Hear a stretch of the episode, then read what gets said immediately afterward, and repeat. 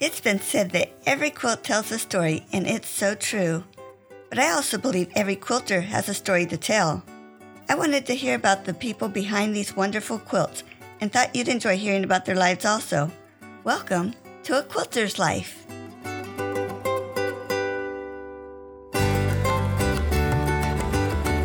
Pastor's wife, Bible teacher, encourager, redeemed perfectionist. All these describe Christian speaker and author Nancy Kay Grace. Although Quilter isn't listed along with her description for her speaking engagements, Nancy did take a quilting class and learned so much from it. She has come through quite the life changing experience, and I knew you'd want to hear her story.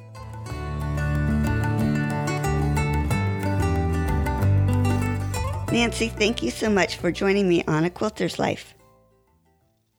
Hello, thank you for having me. I'm so glad to be here and I look forward to sharing with you. I've been looking forward to this since you signed up. Let's start with where were you born and raised? Well, I was born and raised in Chicago. I was born on the far south side of Chicago and just in a quiet neighborhood. And so I grew up in the big city, although where we lived was on the very far south side, so far south of the city that if we crossed the next street, we were in the first little suburb. So we were just on the edge of the city. It was a quiet neighborhood. We played games, the kick the can type of games and tag and things like that running through the yards, and it was fun to do. Growing up in Chicago, do you have a special childhood memory there? I was glad that my parents took my brother and I to visit the museums. And I loved going to the Museum of Science and Industry and the Natural History Museum and the aquarium and all of those wonderful museums. I just really appreciated that and having the cultural aspect of going to hearing the Chicago Symphony Orchestra. So all of those are pieces in my memory that have a lot of good memories of going to it. And I say that I was glad that I was raised there because of that. But it was a different time. It was a long ago time.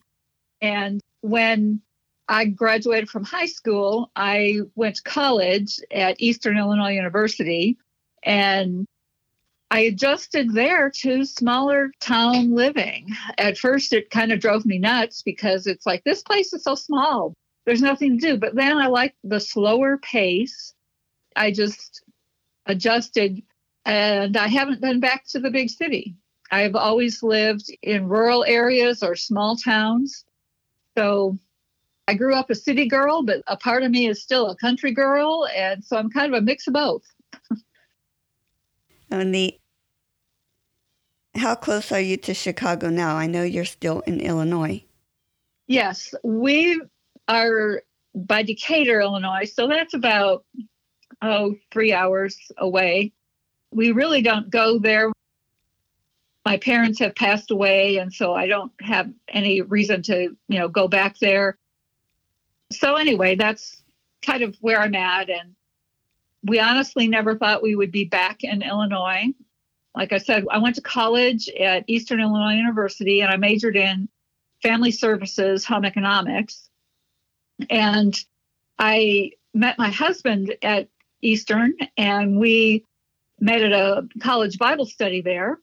And then when we got married, we lived there because I had one more year of college to finish my degree. So we finished there and then he had a, secular job, a sales job while I finished my degree. And then the Lord opened a door for him to go into full time ministry in a small rural church just about 15 miles north of Charleston. So we moved there and started our ministry life there.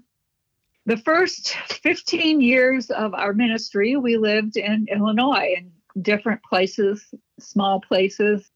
We moved around a few times. And as we grew in ministry and we had our family, and then the Lord relocated us to the state of Kansas, where we, in 1990, we moved there. And we moved to the middle of the wheat fields. So we went from the cornfields to the wheat fields. it was another rural community, but it was a great place for us to raise our kids. That's where they went to elementary school and high school and college out in the state of Kansas. And we lived in Kansas for 15 years. And then the Lord relocated us again to another ministry in Springdale, Arkansas. And so we moved to Northwest Arkansas, and we were there for 14 years until two years ago. And we served a church there. Then, as my husband was anticipating retirement from the regular church ministry, we were praying about what should he do next? What was the next chapter of our lives and chapter of our ministry? And during this time, I started speaking and writing and being able to speak and encourage women in their faith. And I got published several times in Chicken Soup for the Soul. And I began to see that I could do the writing thing. So, anyway, I developed as a speaker and writer. We were in Springdale, Arkansas, like I said, for 14 years. And then, as we were praying about our next chapter, the Lord opened an opportunity for us to move. My husband is in a position now called a church liaison. He connects the pastors of the churches in our church network. And so he's basically the pastor to other pastors. And he helps give guidance to churches when they need a new pastor or if they have a crisis that they need someone to talk through. So being the pastor to other pastors and networking churches, we really feel like the Lord has pointed us toward this all of our lives so that we can use all of our ministry experience to be able to encourage churches. And most of the churches in our network are small and underserved. And so we have a heart for them because that's where we served for 45 years in ministry was in the smaller churches. So that brings us to where we're at here in Decatur. We've been here for two years and the ministry is developing really well and it's stronger now than it's been in the last 10 years. And there are more pastors and churches that are joining in into this ministry. So that kind of brings us up to where I am today. Wow. What a great ministry. Thank you. Now, you had a life altering event or experience. Where were you when all that started? And share with me what happened. Okay. I was living in Kansas at the time, and I had a sore on my tongue that would not heal. And it would get a little better, but then it would get worse. And it just never completely healed. And I went to the dentist and he said, Well, come back in six months and we'll look and see how it's doing. Well, it never healed. And eventually, after two more dentist visits of this sore in my tongue, and I knew something was not right when pain woke me up in the middle of the night. So when I went to him again, he said, Well, do you want me to forward you on to an oral surgeon to look at it? And I said, yes, definitely something is wrong. So I saw this oral surgeon and he didn't think it was anything serious, but eventually he asked me if I wanted it removed. And I said, yes. He thought it was an ulcer on my tongue. And it just was irritating me so much and it was sore and it just didn't look right. And so he removed that section of my tongue that day in his office.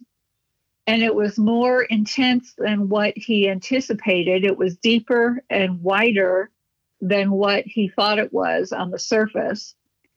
And afterwards, he said he thought it was, like I said, an ulcer, and he almost didn't send it off for a biopsy because I did not fit a profile for any kind of oral cancer. Well, he did send it off. And I'm very glad that he did because I went home that day and I had stitches in my mouth and I couldn't talk, I couldn't eat. I didn't know that they could do that to your tongue. And they removed a large section of my tongue, like two by three inches. And it was very confusing to me. And I can remember just laying in my bed, praying and asking God show me what to do. And He was just saying, Rest in my refuge, just rest. And so I did. I sought God and I prayed and I just rested to heal. Because when we do have a time like that, if we have a surgery of some type or an illness, we have to allow that time to heal. And a lot of times we just want to rush on to the next thing, but sometimes we have to stop and just let it heal. So I was resting, and then two days later, I got the phone call from the oral surgeon, and he said, Well, I have some good news and some bad news for you.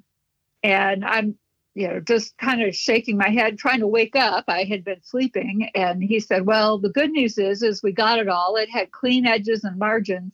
He said, but the bad news is it's cancer. And I've already talked to an oncologist and blah, blah, blah. And he kept going on and on and on. And I'm like, wait a minute, wait, what did you say? I have tongue cancer? Why, how, what? You know, I just had all these questions. As a woman, I thought of other kinds of cancer that I might possibly have to deal with, but never did this one enter my mind. So I called my husband and he came home and we held each other, we cried. We just prayed. We just knew that God was was in the midst of this time where we didn't know what to expect, what would be next.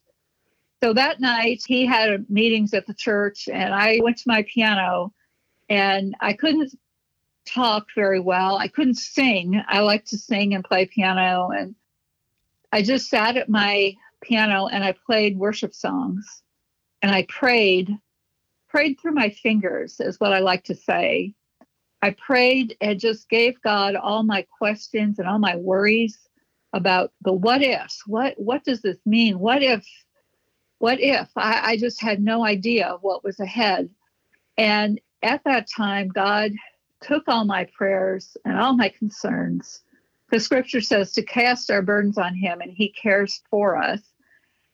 And he returned and gave me a deep peace that said I would be okay. He gave me that peace that passes all understanding from Philippians 4, 6, and 7.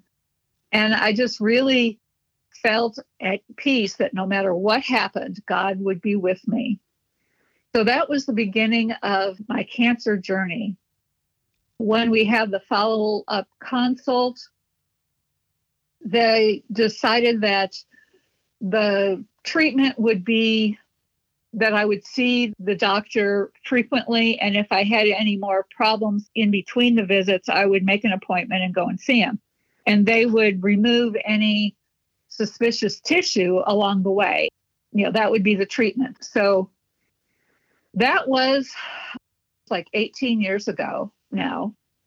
And I still have been dealing with those doctor's appointments for 15 years, I saw a doctor regularly. And then finally, he said, Okay, I think I can cut you loose. Things had stabilized. By then, I had had seven biopsies on my tongue over the period of time, and two of those were cancerous. And they just removed it and kept an eye on it. So I thought that, okay, that's in the rearview mirror. I'm ready to put that behind me. Then we moved two years ago. And at that time, I was feeling fine, but we were changing all of our healthcare network and doctors and everything. And we were driving home from Thanksgiving from visiting our family. And I noticed a sore on my tongue again. And I was like, oh, no, not a nut. What? And I knew it felt like it did before when I had this very serious sore. But I didn't know who to see. I didn't know any doctors in our new area. The main church that we attend when we're not traveling, my husband and I travel around to a lot of different churches for his ministry, but we have kind of like a home based church. And so I began asking people in that church, you know, like, who is an ENT that I who can I can see? And we found out that there was one in the church, a man in the church, and I was unable to meet him. My husband happened to briefly be introduced to him when we were asking who can we see and at that time I was getting to know some gals that I was asked to be a musician for the upcoming Christmas women's event. The three other musicians and I were practicing, and I didn't know these gals at all because I'm new. And I asked how long have they been in the area, and I was telling them about my story, and that I had this sore in my tongue that I just really kind of didn't know what to do about. And one of the musicians there said, Well, my husband is an ENT. And he was the ENT in the church that my husband had met. so God orchestrated that meeting with her. So we exchanged information. She texted her husband right then. And within 15 minutes, his office called me and set up an appointment for two days later. I was so amazed because that's a miracle right there. you could get in to see a specialist without a referral, you know, just that quickly. And that he had an opening. And this was right before Christmas in 2019. I actually had a speaking engagement on the day of that appointment. So I spoke at the luncheon and then I went home and I changed clothes and I went to the doctor appointment and he did a biopsy right there in his office. I wasn't expecting it that day. I thought there'd be a, another appointment, but he did it right then because he said it didn't look right. And then from there, found out that he wanted to remove that section of my tongue. So we waited until after the holidays to do that. And then in January of 2020, if you're following the timeline, that's right before the pandemic, I had this uncertainty of what's going on, and we're in a new community, and we knew people were praying for us. And I had surgery to remove that section of my tongue. And when the doctor came in preoperatively to look at me before he went in to do the surgery, he changed the orders to be able to do more because it had grown, the cancer had grown the sore was bigger. And so he added some more things to his orders in case he needed to do it.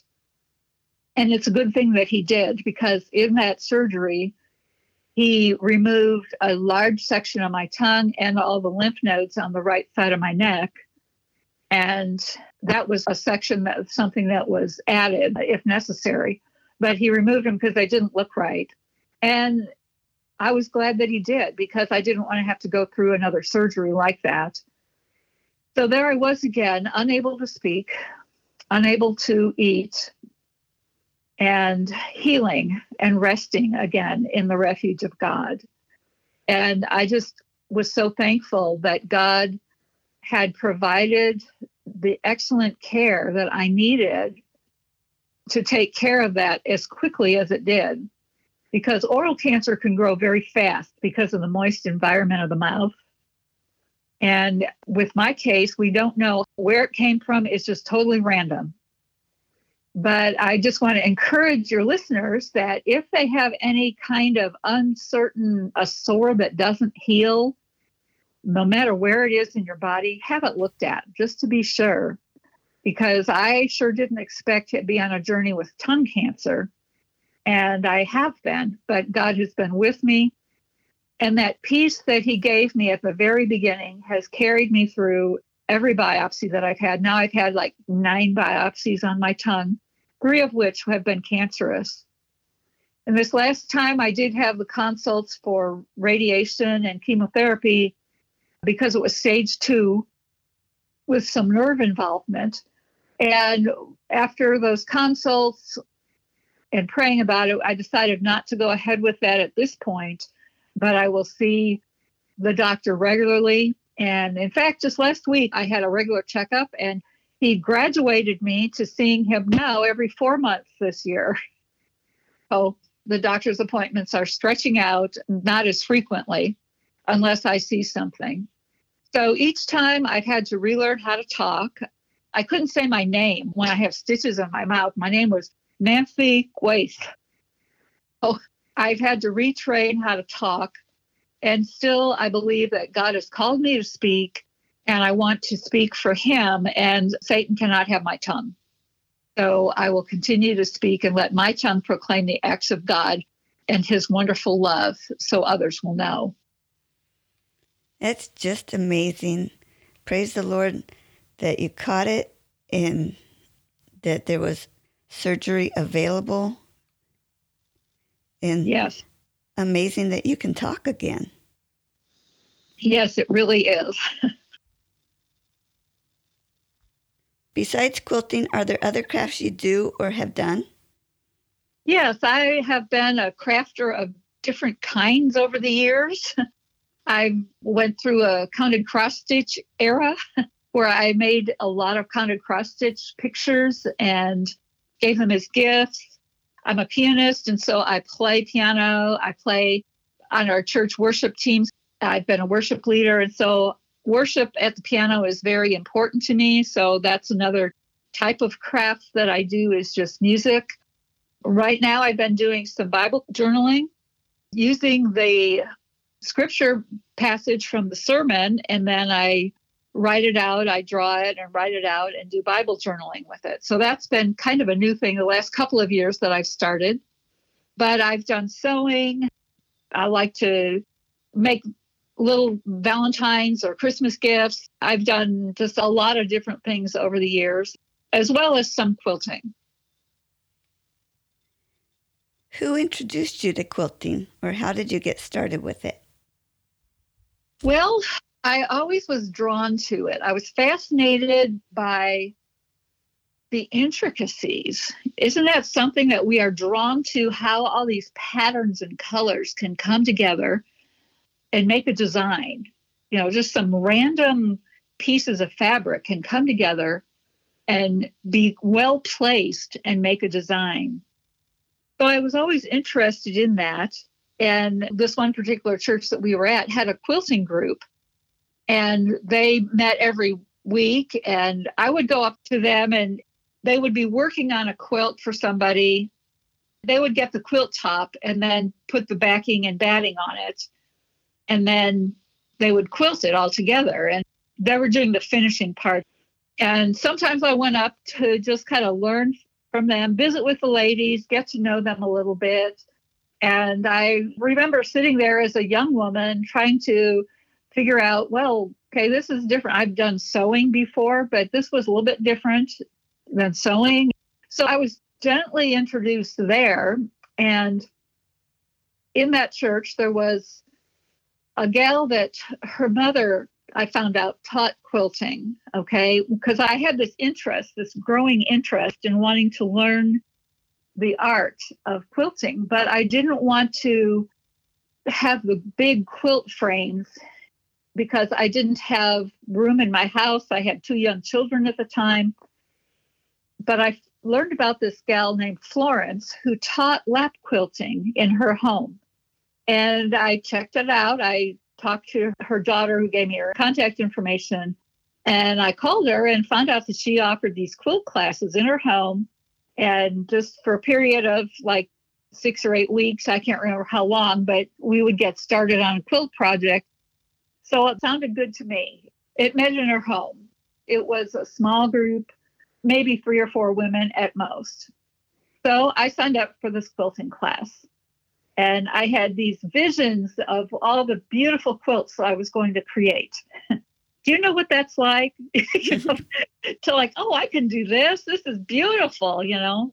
And my youthful impatience, I really had to learn a lot there. So I went to her house, to Florence's house, and she was a small lady, very gentle in nature. She had raised her family, she had raised them on a farm, and I respected her greatly for her wisdom that she had, and I just wanted to learn from her. I wanted to learn the craft of quilting from her, but interestingly, I learned a lot more than quilting from her. So I went to her house. She said, Go to the back door and just come on in. And so I walked in and I walked down the narrow, creaky stairs to her basement and I had to duck my head because it was a like a small farmhouse type situation. And Anyway, I walked into her basement and it was a haven of creativity. There were tables all around the walls of the well lit basement and heated basement. On the tables were stacks and stacks of fabrics of every color and pattern, calicos and plaids, and it smelled like a fabric store. and it was just a quilter's haven. So, in the middle of her basement was this large table where it was her crafting table, her quilting table, where she taught. The students would sit around the table and she would show us. And there were, like I said, I think three women. I was by far the youngest at that time. Like I said, I had two young children, but I wanted to learn this quilting stuff. And I wanted it to be uh, lap quilting because I wanted to carry it with me if I wanted to work on it somewhere, you know, take it along with me. Well, she started to show us the basics, and we could select some fabrics from her wonderful array of fabrics. And she showed us how to cut a simple pattern. And I think the first pattern we did was like a basic nine patch. And we created a pillow top with a nine patch pattern on it. And it was fun. You know, it's like, okay, you know, getting your toes wet with something, you know, just getting introduced to something. And it was fun. Every week we would go to her house and we would work on our little project. And every week in the middle of the class, it was about two hours long.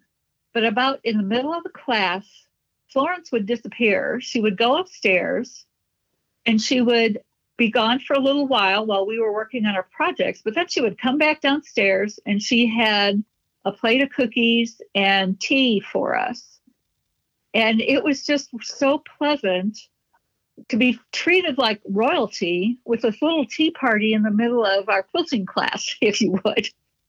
So we would eat a little bit and visit, and it was very relaxing. But I remember feeling so honored by, you know, I wasn't just a novice trying to learn something. She just honored us with her gentle hospitality. It was very precious and it made a big impression on me. So each week she would do that. And each week we would have lessons. She would show us a new technique. We moved on to a log cabin pattern. We learned how to put the stitches close together. And even though I was a seamstress, I struggled for some reason to put two straight seams together. I don't know why. But I had this problem. I couldn't sew a straight seam with quilting with small pieces. I don't know if I was nervous or what. So each week I had to take something out. Now, quilters know about taking things out. I think you do. It's kind of part of it, is what I've learned. And each week I found out that I didn't have the corners to match up or the strips didn't match up quite right. And so Florence would say, That's okay, just take it out. Just think of what you're learning by doing this. Every week, I heard that. it's okay. Just think of what you're learning by doing this. Okay. And I got so tired of hearing that because I thought, can't I do this without making a mistake? But I kept making little mistakes. And okay, I'm a recovered perfectionist too that became difficult too to deal with. But it was like I was learning about putting colors together and patterns. And Florence, in her very gentle way, was so patient with us. And so eventually she said, Okay, now we're ready for a project. Well, I thought I'd already had a project. I'd made two pillow tops. Wasn't that the project? No, she had in mind it's time now to make a quilt. And I thought, oh my goodness, okay, I think I'm ready to do this. I guess I am, you know. And so my mind was trying to figure out colors and what would I do. And I thought, oh, I'll make a queen size one for our bed at home. And then I thought, oh, that would be too much work. I just don't think I could do that. And I thought, well, I have two children. I'll make a quilt for our son. Well, then I would have to make two of them because I have a daughter. So I just didn't think I could make two quilts. it was going to be too much of a task. And so I thought about it and I just kept working on it and I decided to make a quilted wall hanging. Now, I respect all of you quilters who make beautiful quilts and have made many quilts because I know the time and effort and love that goes into every stitch. Well, I was working on my little four squares of a quilted wall hanging. And I chose to do two squares of it were log cabin. One was a regular log cabin, and one was a variation. I think it's called courthouse stairs log cabin pattern. So I had those two opposite corners, and then the other two were two star patterns that were in the opposing corners. And I used light blue and tan and brown and dark blue as the colors. So I was learning how to put all those together. And each week I heard Florence say, It's okay, you have to take that out, but just think of what you're learning by doing that. I had had enough. I had learned enough. I wanted to get done with this. I couldn't get the points of the corners, the, the points of the stars to match up. And I finally decided, you know, that's okay.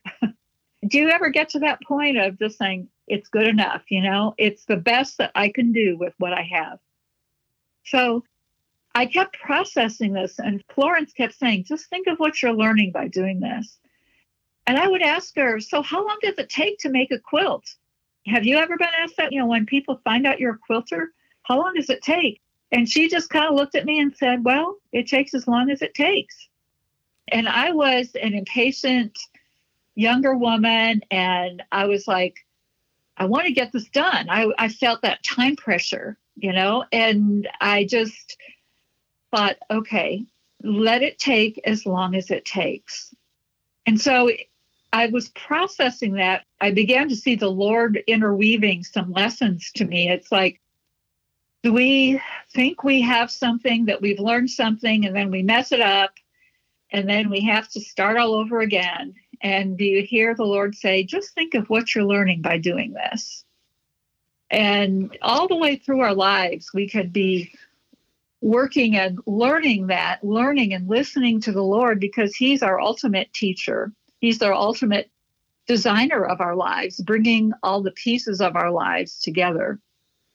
So I worked on this quilted wall hanging, and I almost think it's not very much.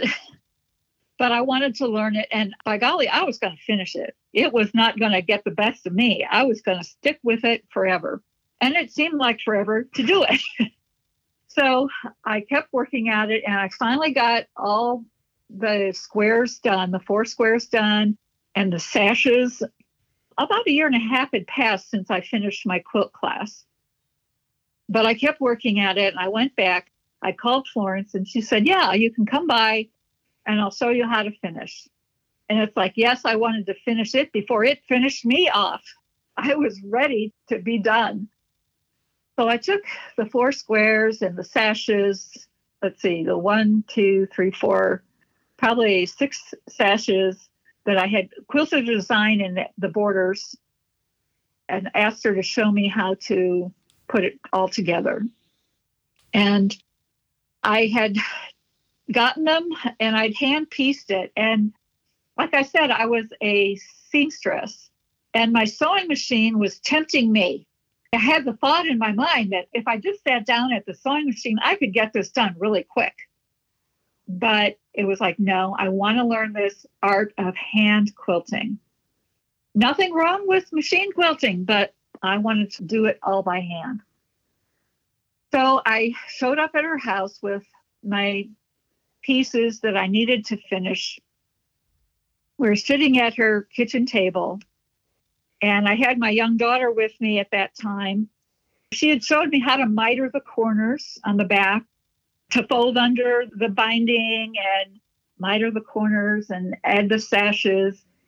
And I was just feeling like, oh my gosh, this is really going to get done. You know, that excitement you get when you are nearing the end of a project even though this was a little project compared to a big quilt. And she showed me where to trim a seam on the back. And at that moment, when I was ready to trim the seam, I got distracted by a question my daughter asked.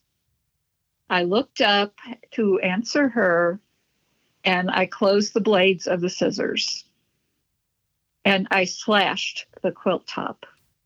Oh no. I could not believe that I had done that. I wanted to cry. I was speechless. I felt like, how could I do such a stupid thing? You do you ever think that? Oh my goodness. And I'm trying to hold it together and and Florence in her gentle way, you know what she did. She reached over and she patted my hand. She said, just think of what you're learning by doing this. We can fix it. Wow. Those words helped me so much because I saw that even when I thought I had ruined this whole thing, she gave me some tips on how to fix it. Yes, I did use my sewing machine to help fix that little place where I mistakenly slashed it, but that's the only place on that little quilted wall hanging that I used anything besides hand sewing on it. And I look at that now and I can't even see where the mistake is at. When I look at that wall hanging, that quilted wall hanging, I think of those lessons that I learned of patience and trying again when you make a mistake. And it's okay because we're not perfect and we know that, but then we act like we should know better and that we shouldn't make mistakes. And I think of, you know, in my life, do I think I've messed up something so bad that God can't redeem it? And he says, just think of what you're learning by doing this. He's the master designer that takes the pieces of our lives and puts them together in a beautiful quilt that we don't see all the pieces and all the designs and patterns until the end of our lives. And sometimes we feel that tug of a stitch. You know, sometimes stitches are hard to pull through the fabric and the batting. And yet, sometimes when we're learning something, we feel that tug of the Holy Spirit. It hurts. We can feel it, but yet God is shaping us and He's working at us and showing us His ways. We just have to submit to His ways, to yield our hearts to Him. So I finished my quilted wall hanging. I hung it on my wall, even though we were going to be moving in a couple weeks. I did not care. I wanted that thing on my wall as a sign of my victory over quilting. I succeeded. And I learned so much from that. I learned much about the fruit of the Spirit, even. I see that we're supposed to grow in understanding the fruit of the Spirit. But if we have love, joy, peace, patience, kindness, goodness, gentleness, faithfulness, and self control, if we look at those as all quilt squares, okay, each one of the fruit of the Spirit is like a quilt square, and they're scattered out on a table, what good is that? They need to be bound together. And the binding of the Spirit is the love of God that He binds us together within us so that we can grow in our character, reflecting the love of God. And God's love binds those in our hearts so that we can show His light and be His quilt in the world that needs His love. That we can be His covering of love to to be able to reach out to people with comfort, with hope in the world. So I kind of jumped over to talking a little bit about the fruit of the spirit, but that tied in with me as I was learning during that quilting class. And many you probably know this, but in some quilting areas, they made a humility block. And the humility block was one that intentionally the colors were mismatched and there was an error in it. And that was a reminder to the quilter that only God could create something perfect. And so, even in our handiwork, we can strive for excellence, but we have that humility within us, knowing that only God can create something perfect. And He is our master designer that puts the pieces of our lives together. Thank you so much for sharing that. There's so much to quilting that as we're working on our quilts that we can see God's movement and how he works. It is a great picture of what he does. Yes, he puts the pieces together. Sometimes we have to take the pieces out and he rearranges them and puts them back, like my cancer episode. I had not planned on having that in the quilt of my life, but there it is. And yet, through that cancer episode and dealing with it, I've had to learn to trust God more deeply and just grow in my faith and know that He is putting that. You know, I never figured there'd be a cancer block on my square of life. I've never thought of it that way before, but it is. But yet I've had to weave it in and keep looking at the Lord as my strength. Nancy, where can we find you? I am on the internet. My website is nancykaygrace.com, and that's my full name, N A N C Y K A Y G R A C E dot com. And on my website, you'll see my speaking topics. You can sign up for my Grace Notes newsletter that is sent out. I have a blog that I write on twice a month. And I just write to encourage people in their faith to look for God's grace in everyday life. My book is called The Grace Impact, which is a devotional book about God's grace, and it is available through my website or on Amazon. And I have several stories coming out and other books this year and several other anthologies that are coming out. So, anyway, I would appreciate if you just stop by my website and sign up for the Grace Notes newsletter. Thanks. And you can be kept up with all the information. Great. And your website will also be listed on your episode page so that we can find you there. Okay, great. Well, thank you so much, Nancy, for spending this time with me. I so appreciate it. Thank you for having me and letting me share my story about the secrets of the quilt. I look at that story as secrets of the quilt that when we quilt, God is at work in us. We have sore fingers.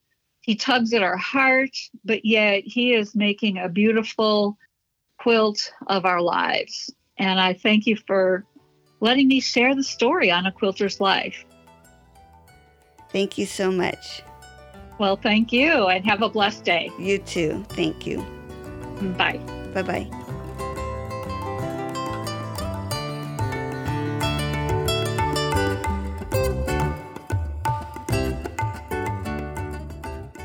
You can find more stories on aquilterslife.com or subscribe on your favorite podcast player so each episode will be downloaded automatically. Also, I want to hear about you and your wonderful quilts. Please contact me, Paula Chamberlain, through the website to set up an interview. And as always, thanks for listening.